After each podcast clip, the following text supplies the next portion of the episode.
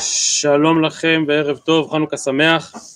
אנחנו בגמרא בדף ט"ז, אנחנו הערב עוד לא נתחיל לדבר מענייני דיומא של חנוכה, אבל אל דאגה, אנחנו מתחילים עוד השבוע בעיצומם של ימי החנוכה את הפרק השלישי במסכת, ואני חושב שאין לך זמן בשנה יותר מתאים מללמוד פרק שלישי במסכת הענית מאשר בעיצומם של ימי החנוכה, פרק שכולו ניסים, אבל עוד נגיע לזה, בסדר? אז אנחנו עוד נעסוק בענייני דיומא בעזרת השם בהמשך החג, הערב אנחנו מתמקדים בעניין שלפנינו. אז למדנו אתמול את המשנה הארוכה, בעצם כל משניות הפרק רוכזו כאן בדף ט"ו, וראינו שהנושא המרכזי של הפרק הוא התפילות המיוחדות בתעניות, או בדגש על שבע תעניות האחרונות, שבהן יש תפילות ברחובה של עיר, אחרי שמוציאים את התיבה, ומאריכים בתפילה של 24 ברכות, וזו הסוגיה בעצם שאנחנו נשלים הערב. אז אנחנו עצרנו אתמול בדף ט"ז עמוד א' באמצע העמוד בנקודותיים, הזקן שבהן אומר לפניהם דברי כיבושין. כלומר לפני שמתחילים את התפילה צריך לתת דרשה שבאה לעורר את העם בתשובה. תנו רבנן, אם יש זקן, אומר זקן, ואם לאו, אומר חכם, ואם לאו, אומר אדם של צורה. שואלת הגמרא, אטו זקן דקאמרי אף על גב דלאו חכמו? מה זאת אומרת אם אין זקן יבוא חכם? הזקן הוא החכם, אם סתם מישהו שהוא זקן מה זה עוזר? אמר אביי אחי כאמר, אם יש זקן והוא חכם, אז אומר זקן והוא חכם, ואם לאו אומר חכם, ואם לאו אומר אדם של צורה.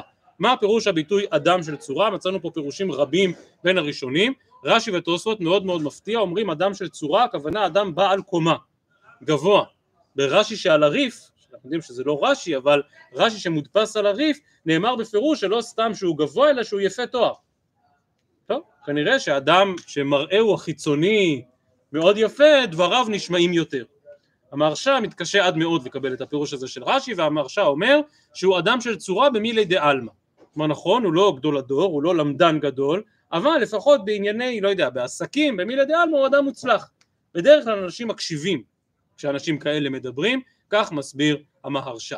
המאירי לא מקבל את כל הגישה הזאת וכותב המאירי אדם, אדם בעל צורה, הכוונה אדם של צורה זה אדם מסוים שעניינו מפורסם במעלה וחסידות ודבריו נשמעים. כלומר אדם של צורה הכוונה אדם של צורה יהודית, אדם שיש לו לא, לא אני אומר זקן ארוך כי זה לא מה שקובע, אבל אדם שברור לכולם שהוא מוחזק בחסידות, וכך מפרש גם הראש כמו המאירי, הראש מציע שתי הצעות, או שהוא תלמיד חכם, לא במדרגת החכם והזקן שראינו מקודם, אבל עדיין תלמיד חכם, או לפחות אדם שראוי למנות אותו פרנס על הציבור. ככה או ככה, זה הבן אדם שצריך לבוא ולשאת את הדרשה, למרות, או לא למרות, אלא בצד כל הפירושים הללו שיש בראשונים, כמו שסקרתי כאן, ברור שהאדם הזה יש איזושהי תכונה מאוד בסיסית שהאדם שלוקח על עצמו כזה תפקיד חייב לאחוז בה וזה שיהיה אדם ישר, שיהיה אדם נקי, מדוע? מה התפקיד של האיש הזה שאנחנו מדברים עליו? מה? יותר מזה לעורר תשובה, יותר מזה, יש מילה לא יפה, אנחנו לא אוהבים להשתמש בה בדרך כלל להוכיח, יפה מישהו היה אומר אפילו יותר קיצוני מהראל, מישהו היה אומר להטיף עכשיו אנחנו לא אוהבים את המילים האלה, אנחנו לא אומרים על אדם שבא להטיף, הוא בא להגיד לאחרים כמה הם לא בסדר. אבל במשך המון שנים בקהילות ישראל היו אנשים שזה היה התפקיד שלהם, כל מיני מגידי מישורים כאלה, והתפקיד שלהם היה להוכיח את העם. ויש קטע באמת מדהים, מי שרוצה לראות אחר כך, בירושלמי כאן, על המשנה שלנו, והירושלמי מתאר אירוע כזה של תענית ציבור, שהתחילו לומר דרשה באמת לא נעים להגיד, לא נעים לספר, כאילו זה מה שנשמע כמו איזה משהו מדורי הרכילות, אבל זה ירושלמי כאן, הדרשה התפוצצה באמצע. כי מה שקרה זה שלא היה דרשן אחד, אלא היו שלושה דרשונים, השניים הראשונים סיימו את דרשתם, ואז השלישי, לפני שהוא התחיל לדבר, אמר, תדעו לכם שהשניים האלה שדיברו לפניי, הם לא שווים שום דבר, והם בכלל קשוט עצמך ואחר כך קשוט אחרים, ואנשים הרגישו לא בנוח והתחילו לצאת החוצה, לא יאמן כי יסופר, אבל תפתחו, תראו בירושלמי כאן, זה באמת דבר מדהים, ולכן אני אומר, ברור שהתכונה הבסיסית של אותו אדם שעומד להיות מוכיח בשער, של אותו אדם שבא קצת להטיף מוסר לאחרים, זה התקוששו וקושו, קשוט עצמך ואחר כך קשוט אחרים, כמו שעולה מן הסיפור הבאמת לא יאומן הזה בירושלמי כאן. ובכן מה הוא אומר? אותו אדם אומר אחינו לא שק ותענית גורמים אלא תשובה ומעשים טובים גורמים וכמו שראינו במשנה האב טיפוס של התשובה הוא כמובן אנשי ננבה שכן מצינו באנשי ננבה שלא נאמר בהם וירא אלוהים את שקם ואת תעניתם, כלומר את המעשים החיצוניים, אלא וירא אלוהים את מעשיהם כי שבו מדרכם הרעה. ואם כן, מאנשי ננבה אנחנו למדים מהי תשובה נכונה. אגב, אם כבר הזכרתי את הירושלמי, אז בהמשך שם נאמר שתשובתם של אנשי ננבה הייתה תשובה של רמייה. כך אומר הירושלמי, כלומר שהתשובה שלהם לא הייתה תשובה אמיתית, אבל בבבלי אין לזה זכר, בבבלי כאן משמע שאכן הייתה תשובה שלמה של אנשי ננבה, וירא אלוהים את מעשיהם כי שבו מדרכם הרעה. אז מה עשו בננבה? מה היה מיוחד בתשובה של ננבה? אומרת הגמרא, ויתכסו שקים האדם והבהמה, דיברנו על זה אתמול, על לבישת השק, מאי הבו עבדי, אומרת הגמרא, אסרו הבהמות לחדה ואת הוולדות לחוד. על פניו ממש קשה לומר את זה, מה הם עשו? הם עשו צער בעלי חיים בכוונה. הם הפרידו את הוולדות מהאימהות, לא נתנו לאימהות אה, להעניק את הוולדות, ואז ממילא מתחילה גאייה גדולה, גם מצד, גם מצד האימהות, גם מצד הוולדות. אמרו לפניו, ריבונו של עולם, אם אין אתה מרחם עלינו, אין אנו מרחמים על אלו. יש מפרשים כאן ששאלו בפירוש, לא הבנתם, אתם עושים חטא על פשע? לא מספיק בחטאתם עד עכשיו, אתם גם עושים צער בעלי חיים? זאת הדרך שמצאתם? והציעו שתי גישות, גישה אחת שאומרת שכמו שאתה מרחם על אותם בעלי חיים מסכנים, כך תרחם גם עלינו, שזו נקודה קצת בעייתית, למה? מה זה מאוד מזכיר?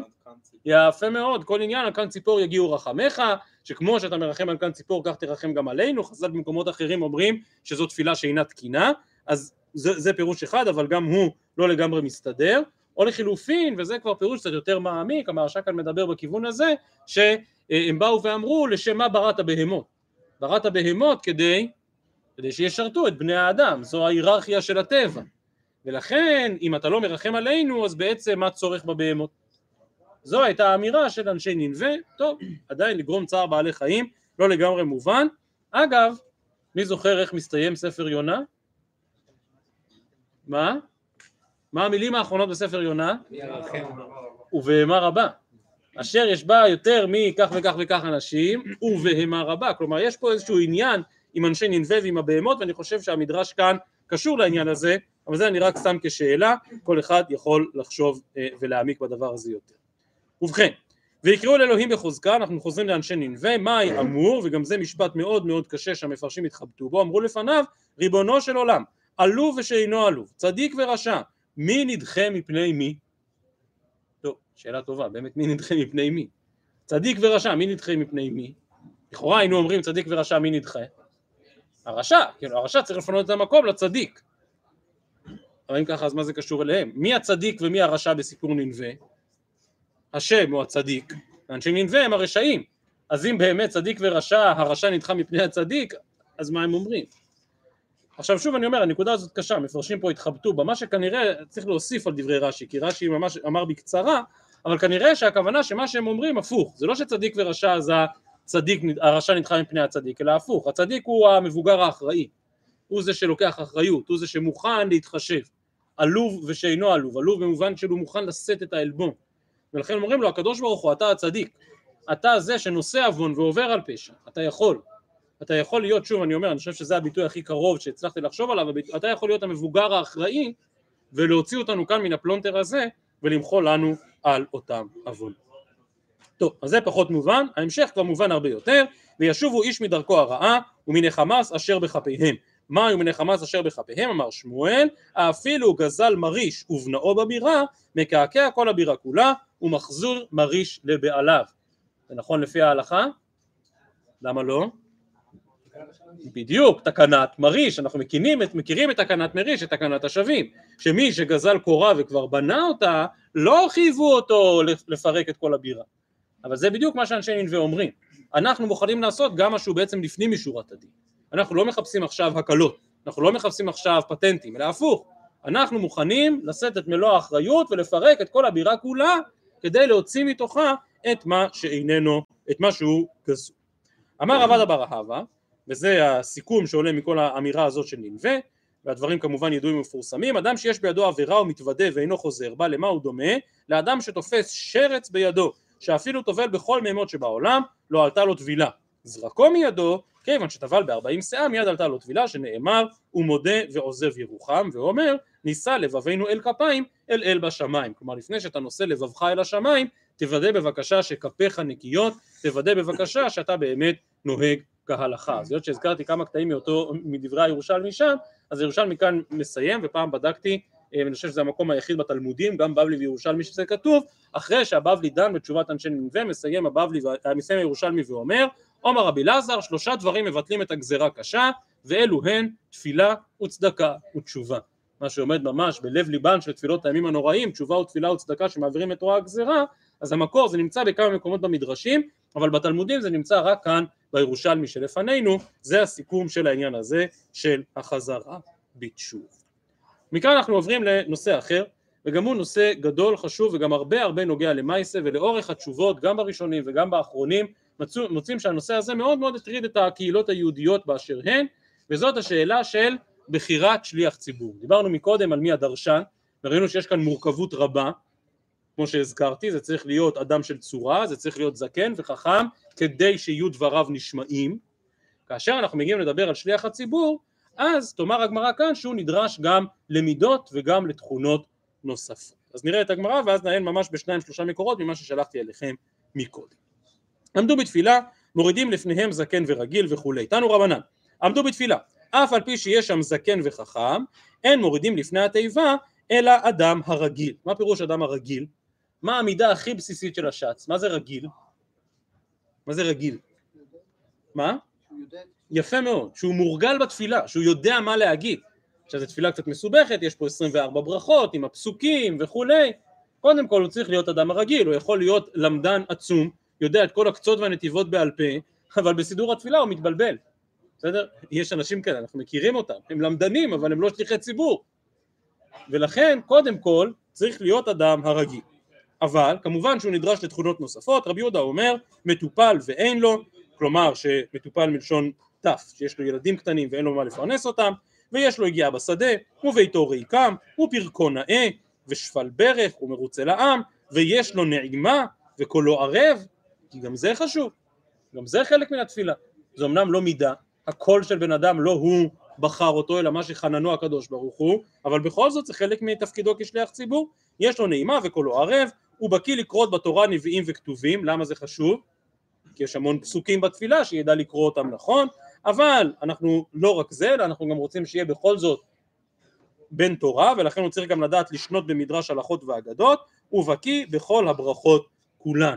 סוף כל סוף הרשימה לא כל כך קצרה, יש פה גם תכונות, גם ידיעות, וגם דברים שהם אולי יותר טכניים, כמו למשל קולו ערב ובקיא בנעימה, ויבו ברבנן עיניו ברבי יצחק ברבי עמי, שהוא באמת ענה לכל ההגדרות הללו שיש בברייתא. שואלת הגמרא, היינו מטופל ואין לו, היינו ביתו ריקם, מטופל ואין לו, הכוונה שיש לו ילדים קטנים ואין לו מה לפרנס אותם, וגם ביתו ריקם, הכוונה שאין לו מספיק פרנסה.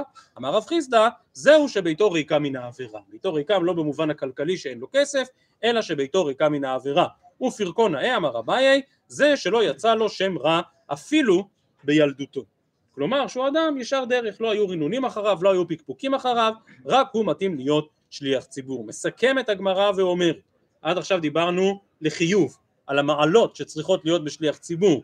הצד השני, לשלילה, אומרת הגמרא, פסוק בירמיהו, הייתה לי נחלתי כאריה ביער, נתנה עליי בקולה על כן שנאתיה, מאי נתנה עליי בקולה, אמר מר זוטרא בר טוביה, אמר רב, ואמר לה אמר רבי חמא, אמר רבי אלעזר, זה שליח ציבור שאינו הגון, ויורד לפני התיבה. כלומר, יש משהו בתפקיד הזה של החזן, בתפקיד הזה של שליח הציבור, שאצל אנשים מסוימים, אני יודע שלא אצל כולם, אבל אצל אנשים מסוימים זה, זה משהו קצת נחשק, זה משהו קצת נחשב. ולכן למרות הדרישות הדי מחמירות למי ראוי להיות שליח ציבור, הרבה פעמים נדחף לעמוד מישהו שהוא לא מתאים. ועליו ממש הגמרא מרחיקת לכת ואומרת שהוא ממש על כן סנייתיה. נתנה עליי בקולה על כן שנאתי. אז כאמור הנושא הזה של בחירת שליח ציבור זה נושא רחב וגדול, אה, בהזדמנות אחרת נתתי שיעור שלם על הנושא הזה ואת אותו דף מקורות שלחתי אליכם מקודם ועל כן לא נאריך עכשיו אה, בכל העניינים, אני רוצה לדבר ממש רק על שתי נקודות כמו שאמרתי מקודם. הנקודה האחת היא כפי שכולנו יכולים לשער שהרצוי אינו מצוי, כלומר ברור שנתנו חכמים עיניהם ברבי יצחק, ברבי יצחק ברבי עמי שהוא באמת עונה לכל ההגדרות הללו אבל כנראה ברוב המקומות לא תוכל למצוא באמת את אותו שליח ציבור שעונה לכל הקריטריונים ולכן מה צריך לעשות? ולכן מה צריך לעשות? להתפשר. כשאתה מתפשר אז אתה צריך להחליט אז על מה אתה מוותר? על מה מכל הדברים הללו אתה מוכן לוותר? כותב אריאז ואם לא יימצא, אני קורא בדף ששלחתי ממקור 19 ואם לא יימצא מי שיש לו כל אלה מורידים מי שיש לו מקצתן ובלבד שיהא אדם כשר ורגיל בתפילה. שתי הדרישות המהותיות, הקריטיות, שעליהן אי אפשר להתפשר, אומר אריאז, מה הן? קודם כל שיהיה אדם כשר, כלומר פרקונאי לא יצא עליו שם רע, והדרישה המהותית השנייה היא שיהיה רגיל בתפילה, סוף כל סוף אדם שיודע, שיודע את המילים, שיודע את המנגינה, שיהיה רגיל בתפילה. כשמעיינים בפסק הרמב"ם, אז באמת רואים את המורכבות, ובכוונה הדגשתי את זה כאן לפנינו במקור הבא, אומר הרמב"ם אין ממנים שליח ציבור אלא גדול שבציבור בחוכמתו ובמעשיו. כלומר אם הוא לא גדול בציבור לא ממנים אותו. ואם היה זקן הרי זה משובח ביותר. אז הנה במשפט הזה ברמב"ם אפשר בהחלט לראות את ההבחנה בין דברים שהם מהותיים, דרישות סף, לבין דברים שהם משובח, אבל זה לא חובה. ממשיך הרמב"ם ואומר ומשתדלין להיות שליח ציבור אדם שקולו ערב. זה טוב, כדאי, חשוב, אבל זה בגדר השתדלות, זה לא בגדר חובה. ומי שלא נתמנה זקנו אף על פי שהוא חכם גדול לא יהא שליח ציבור. כלומר דרישת הגיל לדעת הרמב"ם היא כן דרישה מהותית, לעיכובה. ממשיך הרמב"ם ואומר וכן העילג כגון מי שקורא לאלף עין או לעין א' וכל מי שאינו יכול להוציא את האותיות כתיקונן שוב אין ממנים. שזה משהו שזה יותר דרישה לעיכובה וכאמור הרמב"ם כאן באמת מחלק בין הדרשות. כדי לסכם את העניין הזה אז הבאתי כאן קטע מתשובה של הרב קוק באורח משפט והרב קוק באמת מדבר בדיוק על הנקודה הזאת על שאלתו באחד שהוא אוכל נבלות וטרפות ומחלל שבת ומגלה זקנו אם הוא ראוי למנותו שליח ציבור. כך נשאל הרב קוק. אומר הרב תמהני על הספק הזה. לא, לא הבנתי מה אתה שואל. איך נעלם מכל אחד מישראל שהשליח ציבור שהוא הנבחר להיות העומד בתפילה בתור מאחד את קדושת התפילה שהיא עבודה שבלב שהוא צריך להיות יותר קשר מן הציבור? ואיך יעלה על הדעת למנות שליח ציבור עבריין ורשע כזה? ואף על פי שבשולחן ערוך כתוב שאם אין מוציא מי שיש בו כל המידות האלה יבחרו הטוב שבציבור הנה פשוט הדבר שהעיקר מה שאינו מעכב כשאין מוציא מי שיש בו כל המידות לא כאל בעל עבירות ורשע חס ושלום אלא על מישהו לא מספיק מרוצה לעם או על מישהו שאין לו מספיק נעימה או במילים אחרות אומר הרב קוק אתה צריך לדעת על מה להתפשר יש דברים שברור שאי אפשר להתפשר עליהם, אם אדם עובר עבירות, אוכל נבלות וטרפות, מגלח זקנו, מחלל שבת, על זה אתה שואל? אתה חושב שעל זה צריך לוותר כאשר לא מוצאים? הרי הדבר לא יעלה עליו. יפה, אז זו אם כן הנקודה העקרונית. בהמשך הדף תוכלו לראות כאן אה, נושאים נוספים, למשל אותה מגבלת גיל, עד כמה היא משמעותית לעיכובה, אני רוצה להתעכב רק על עוד נקודה אחת, וזה העניין שנאמר כאן בפירוש, וקולו נעים, כלומר שיש לו נעימה וקולו ערב. וכמו שאמרתי מקודם, הנושא הזה של בחירת חזנים ושליחי ציבור, זה היה נושא מאוד מאוד טעון מאז ומקדם. ועד ימינו אלה ממש, בחלק מן הקהילות, הדבר הזה מייצר מריבות והתפצלויות למניינים, כי פלויני רוצה להיות אה, מוסף של יום כיפור, ואלמוני רוצה, וזה זה לא נתנו, ואת ההוא לא כיבדו, ולצערנו יש לפעמים תקלות ואי הבנות בעניינים הללו. והנושא הזה באמת היה נושא מורכב, כי מבין כל המידות שהגמרא כאן מונה, לא יודע, אולי יש פה איזה, איזה נקודה פסיכולוגית עמוקה, אולי זה רק יד ההשגחה, אבל אחד הדברים שייצרו את המורכבות הגדולה היה הנושא הזה של קולו ערב. או במילים אחרות, אנשים שקולם ערב ויש להם נעימה, כלומר אנשים מאוד חזקים מבחינה מוזיקלית, איכשהו לא תמיד יסתדרו עם שאר המידות שמופיעות. בסדר, אני אומר את זה בלשון עדינות. והדבר מפורש כבר בשו"ת הרשב"א. כאשר הרשב"א מדבר על חזנים, שכל מה שמעניין אותם זה אך ורק המוזיקה והסלסולים והאתגר וה... המוזיקלי שיש בתפילה. ואומר הרשב"א שהדבר הזה יכול להיות חמור מאוד והוא חוזר לעניין נתנה עליי בקולה על כן שנאתיה והדברים האלה ממש הובאו להלכה בדברי רבים מן הפוסקים. כלומר, ודאי שהמוזיקה היא חלק מן התפילה ואם אדם לא מוזיקלי בעליל אז הוא באמת לא מתאים להיות שליח ציבור, אין מה לעשות, ואם קולו לא ערב אז הוא לא מתאים להיות שליח ציבור. אבל צריך להיזהר שהעניין המוזיקלי הזה לא יהיה חזות הכל. וזו נקודה מאוד משמעותית כפי שעולה כאן מן הרשב"א וכפי שהובא בעקבות תשובת הרשב"א גם בדברי השולחן ערוך. באותה תשובה באורח משפט שמובאת כאן במקור 44 הרב באמת חוזר אל העניין הזה ואומר והנה בוודאי מה שעולה על דעת אלה שטועים לחשוב לאפשר את אותו שץ הנ"ל, זוכרים? שהוא אוכל נבלות וטרפות ומחלל שבת, הוא שמסתמה יש לו כל ערב, שהוא באמת אחת מהמעלות הראויות להצטרף למידות טובות הראויות לשץ, אבל צריכים לדעת, אומר הרב, שהמעלה הזאת היא נדחית מפני מעלות רוחניות. עם כל הכבוד לכל ערב ולנעימה ולמוזיקליות, הדבר הזה פחות חשוב מאשר התכונות הרוחניות, כך אומר הרב קוק, אבל יש סיפור ידוע בעולם הישיבות על רב חיים, שרב חיים אחז קצת אחרת מכל הדבר הזה, עכשיו זה פלא לאור הרמב"ם שראינו מקודם, כי הרמב"ם אומר בפירוש שהנושא הזה של כל ערב הוא לא לעיכוב, אבל יש סיפור על רב חיים, הבאתי את זה כאן מכתביו של הרב זילברשטיין, אבל זה סיפור שמופיע בכמה מקומות, שרב חיים טען שדווקא התכונה הזאת של כל ערב היא כן תכונה הרבה יותר מהותית. רב חיים בסגנונו הבריסקאי הרגיל הסביר שכל ערב הוא חלק מהחפצה של החזן. כלומר הוא אמר, יש כל מיני מידות יפות, שפרקו נאה, שמעורב בדעת עם הבריות, אבל חפצה של חזן זה, זה בן אדם שיודע לשיר, זה בן אדם שיודע את המנגינה, ולכן רב חיים דווקא העצים את העניין הזה של קולו נעים. יש כאן ספר שהוא באמת ספר שפעם מצאתי ותמיד שיוצא לי להביא ממנו, זה ספר נפלא ומרתק, שחיבר אותו מישהו שהוא לא רב, מישהו שמעיד על עצמו שהוא חזן. קראו לו רב שלמה ליפשיץ, מובא כאן קצת פרטים ביוגרפיים שלו, והוא חיבר ספר בשם תעודת שלמה, אה, והוא כתב שם בעצם ספר הלכה לחזנים, מזווית עיניו של חזן. ואני חושב, בתור מישהו שגם יצא לו להיות שליח ציבור לאורך השנים לא מעט, בימים נוראים, אה, שבאמת הוא נותן כאן שתי אמות מידה מאוד מאוד חזקות לעניין המוזיקלי הזה של החזן. הדבר הראשון זה מקווה. מה קשור מקווה? אז הוא מסביר, המקווה קר, וודאי שצריך שלפחות שליח הציבור יקפיד ללכת למקווה לפני התפילות של הימים הנוראים. אומר אותו חזן, רב שלמה ליפשיץ, תקשיב, אם אתה אומר, תקשיב, אני לא יכול ללכת למקווה, המים קרים, זה נכנס לי לגרון, זה מקלקל לי את המיתרים, אתה לא יכול להיות חזן. כלומר, אם אתה לא מבין שהמקווה יותר חשוב מהמיתרים שלך, אתה לא יכול להיות חזן, זו דוגמה אחת. דוגמה שנייה שאני חושב שהיא לא עוד דוגמה, אלא נקודת מבחן שנייה, שאני חושב שהיא עוד יותר עמוקה ונפלאה, היא תבדוק האם החזן הזה שר בשולחן שבת. כלומר, בבית הכנסת הוא מפליא בקולו הנעים ושר ומזמר, אבל בשולחן שבת מריצים עניינים. מה, אני אשיר פה עכשיו על השולחן, אני שר רק בבית כנסת מלא או באולם קונצרטי מפוצץ, רק שם אני שר. אבל פה בשולחן שבת, הוא אומר זו נקודת מבחן.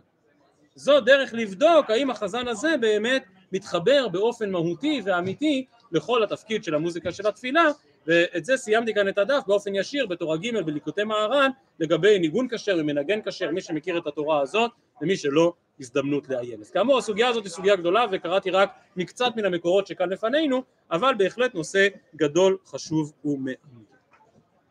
אנחנו חוזרים לתפילה המיוחדת לאותן שבע תעניות תפילת 24 שכמו שראינו מוסיפים לה עוד שש ברכות. הוא אומר לפניהם 24 ברכות, 18 שבכל יום, הוא מוסיף עליהן עוד שש. שואלת הגמרא, הני שש, שבע הוויין, כדתנן על השביעית, הוא אומר ברוך מרחם על הארץ. אז כבר ראינו את זה במשנה והסברנו, אמר רב נחמן בר יצחק, מהי שביעית? שביעית לארוכה. כלומר, מה הברכה הראשונה?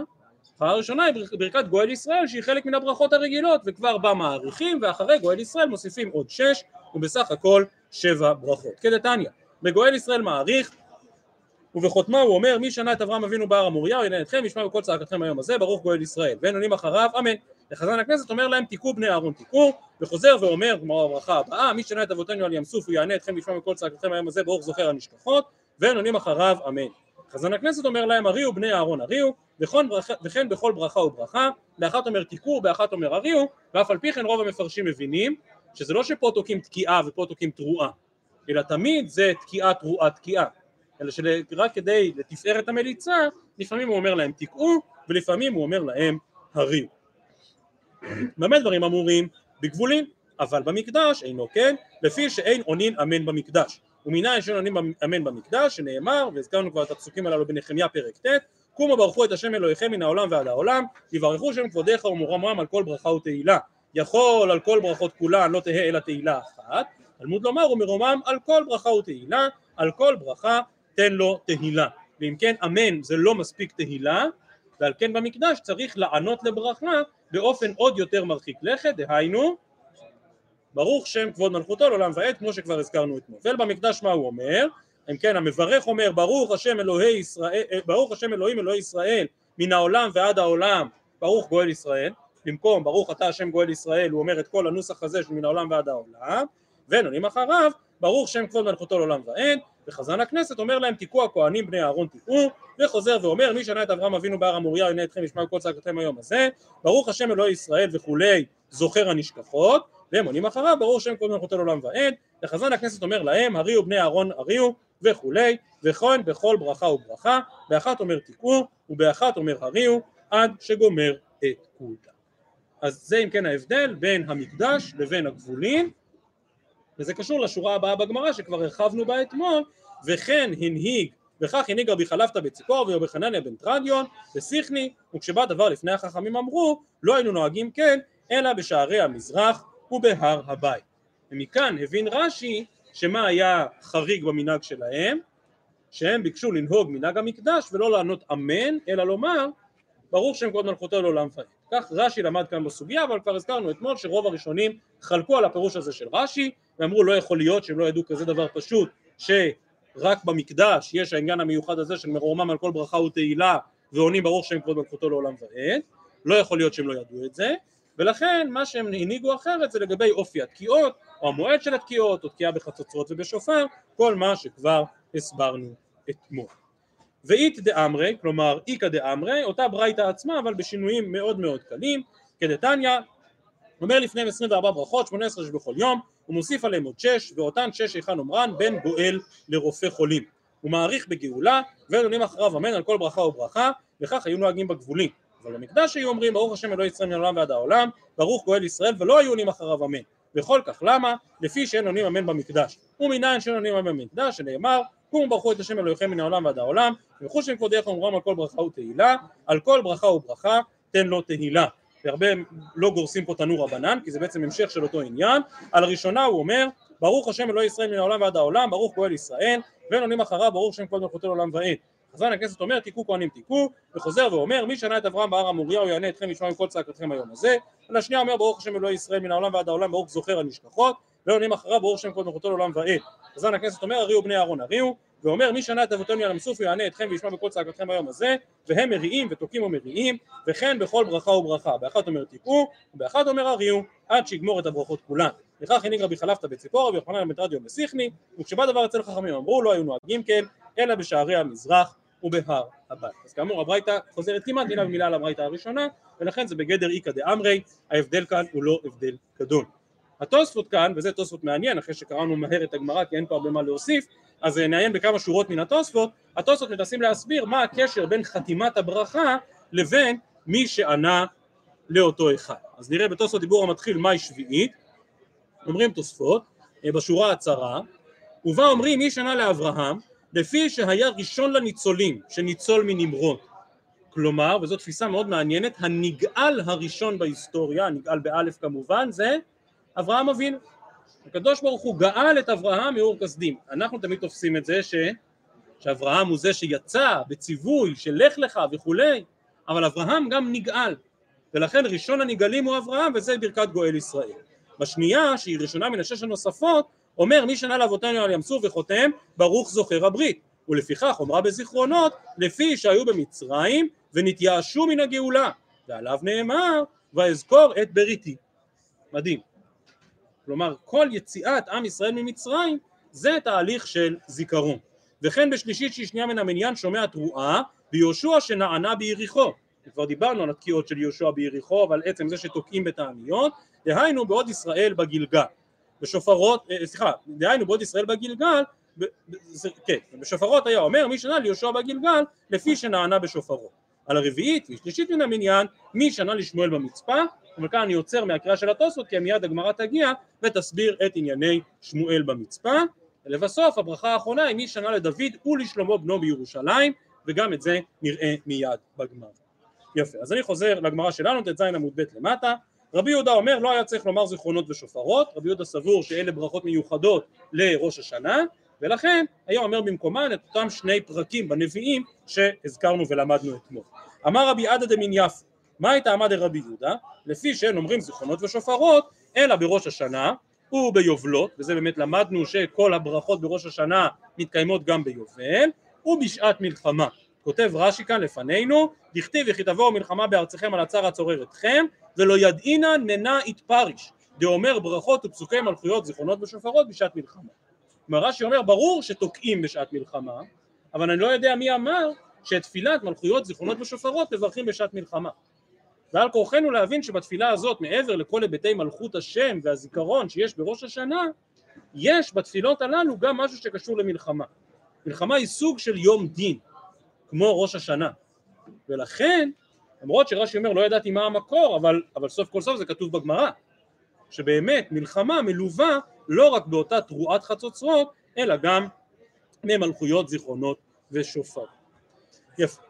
על הראשונה הוא אומר וכולי, זה כבר ראינו, אומרת הגמרא תנא, יש מחליפין צעקה לאליהו ותפילה לשמואל. כלומר אצלנו כתוב שעל שמואל אומר שומע צעקה ועל אליהו אומר שומע תפילה והברייתא אומרת שיש כאלה שמחליפים. שואלת הגמרא, בישלמה גבי שמואל כתיב בי תפילה וכתיב בי צעקה. מצאנו את שמואל המתפלל ומצאנו את שמואל הצועק והכוונה כאן לאותו מעמד בספר שמואל א' בפרק ז' המלחמה היחידה בעצם שניהל שמואל הנביא מלחמת אבן העזר אה, כאשר לא מדויק לומר ששמואל בדיוק ניהל מלחמה מי זוכר מה קרה שם? מה שמואל עשה כמצביא? שמואל רק התפלל ואז הקדוש ברוך הוא השמיע קולות מן השמיים ופשוט כל הפלישתים נמלטו וברחו וקראו לאותו מקום אבן העוזר. ואם כן, בעצם זו המלחמה היחידה שאנחנו מוצאים אצל שמואל, ושם באמת נאמר בפירוש, ויאמר שמואל קבצו את כל ישראל המצפתה, ויתפלל בעדכם בעד השם. ויקבצו המצפתה וישבו מים וישפכו לפני השם ויצומו ביום ההוא. מאוד קשור לנושא שלנו. ויאמרו שם חטאנו להשם וישפוט שמואל את בני ישראל במצפה. ואז פלישתים שומעים שיש כינוס ישראלי במצפה באים להתקפה. ויאמרו בני ישראל אל שמואל אל, תחר... אל תחרש ממנו. נזרוק אל השם אלוהינו ויושענו מיד פלישתים ויקח שמואל תלך עליו אחד ויעלהו עולה כליל להשם ויזעק שמואל אל השם בעד ישראל ויענהו השם ואז מתחילה אותה מלחמה ניסית שכאמור הפלישתים נמלטים מן הקולות. ואם כן אנחנו מוצאים כאן אצל שמואל שהוא גם מתפלל אבל הוא גם זעק.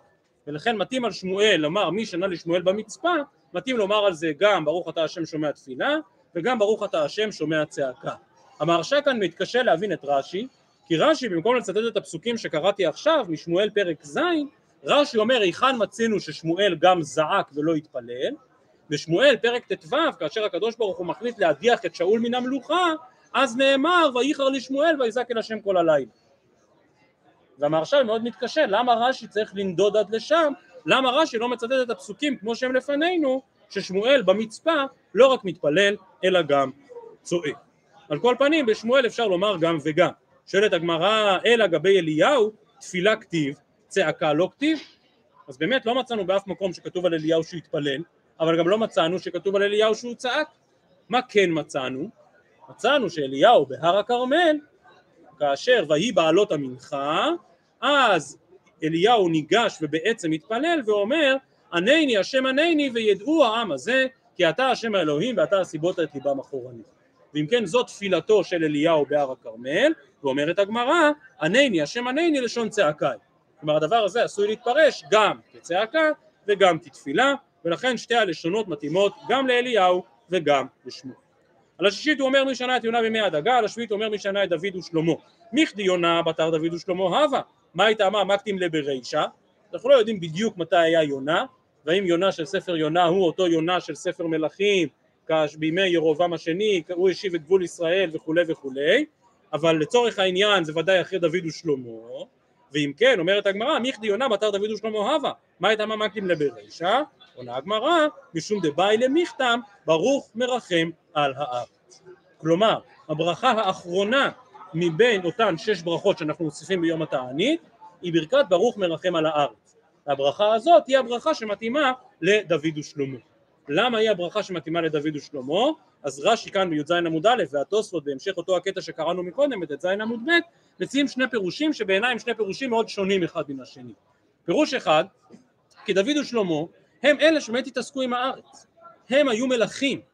הם אלה שהיו צריכים להנהיג לא רק עניינים שמימיים אלא גם עניינים מעשיים של מדינה שלמה. זה היה חלק מהאחריות של דוד ושלמה. ולכן הם אומרים ברוך מרחם על הארץ פירוש שבעיניי הוא פירוש הפוך שברוך מרחם על הארץ זה על שם בית המקדש למה ברוך מרחם על הארץ? כי עיקרה של הארץ אומר כאן רש"י אני אקריא את לשונו, אה, אומר רש"י, אינמי משום דאינו תיקון בית המקדש דהוא עיקר הארץ. אני חושב שזה פירוש ממש הפוך. כלומר זה לא בגלל הדאגה שלהם לצרכים הגשמיים, הפשוטים, הארציים, המדיניים, אלא בגלל שהם מתפללים על בית המקדש שהוא לב ליבו של הארץ. טוב, אז ברור שבית המקדש הוא המקום שנמצא על הארץ, אבל כל התפקיד שלו הוא לחבר ארץ ושמיים, וזה כמובן הרעיון של חנוכה, וזה השיחה, שיחה מ' בשיחות הר"ן של רבי נחמן, מי שזוכר, השיחה על הדריידל על הסביבון, שעולים למעלה ותחתונים למטה, והתפקיד של הקורבנות, צריך להאריך בזה, אבל כבר אין לנו זמן, אז בהזדמנות אחרת נדבר משיחה מ', אז רק נשלים את סוגייתנו, אומרת הגמרא, תנו משום סומכוס אמרו, ברוך משפיל הרמים. כלומר לדעת סומכוס, הברכה האחרונה איננה ברכת ברוך מרחם על הארץ, אלא הברכה האחרונה היא ברכת ברוך משפיל רמים. אני חושב, ובזה נסיים, שהדבר הזה מאוד מאוד משמעותי לכל הסוגיות שאנחנו מדברים עליהן. כלומר, אנחנו מדברים פה על זה שמבקשים שהקדוש ברוך הוא ישמע תפילה, ושהקדוש ברוך הוא ירחם על הארץ, אבל אומר סומכוס בל נתבלבל, בל נשכח. כל הרעיון של התענית, זה מה שפתחנו הערב עם אנשי ננבה, משמעותו תשובה, תיקון, ואם יצליחו הרמים להיות קצת מושפלים, ואם יצליחו הרמים באמת לחזור בתשובה, אז כל אותה סדרה של תפילה וכל אותה סדרה ארוכה של ברכות תתקבל לפני הקדוש ברוך הוא ביום תעניתם. ויהי רצון שנזכה עד כאן להערב חנוכה שמח.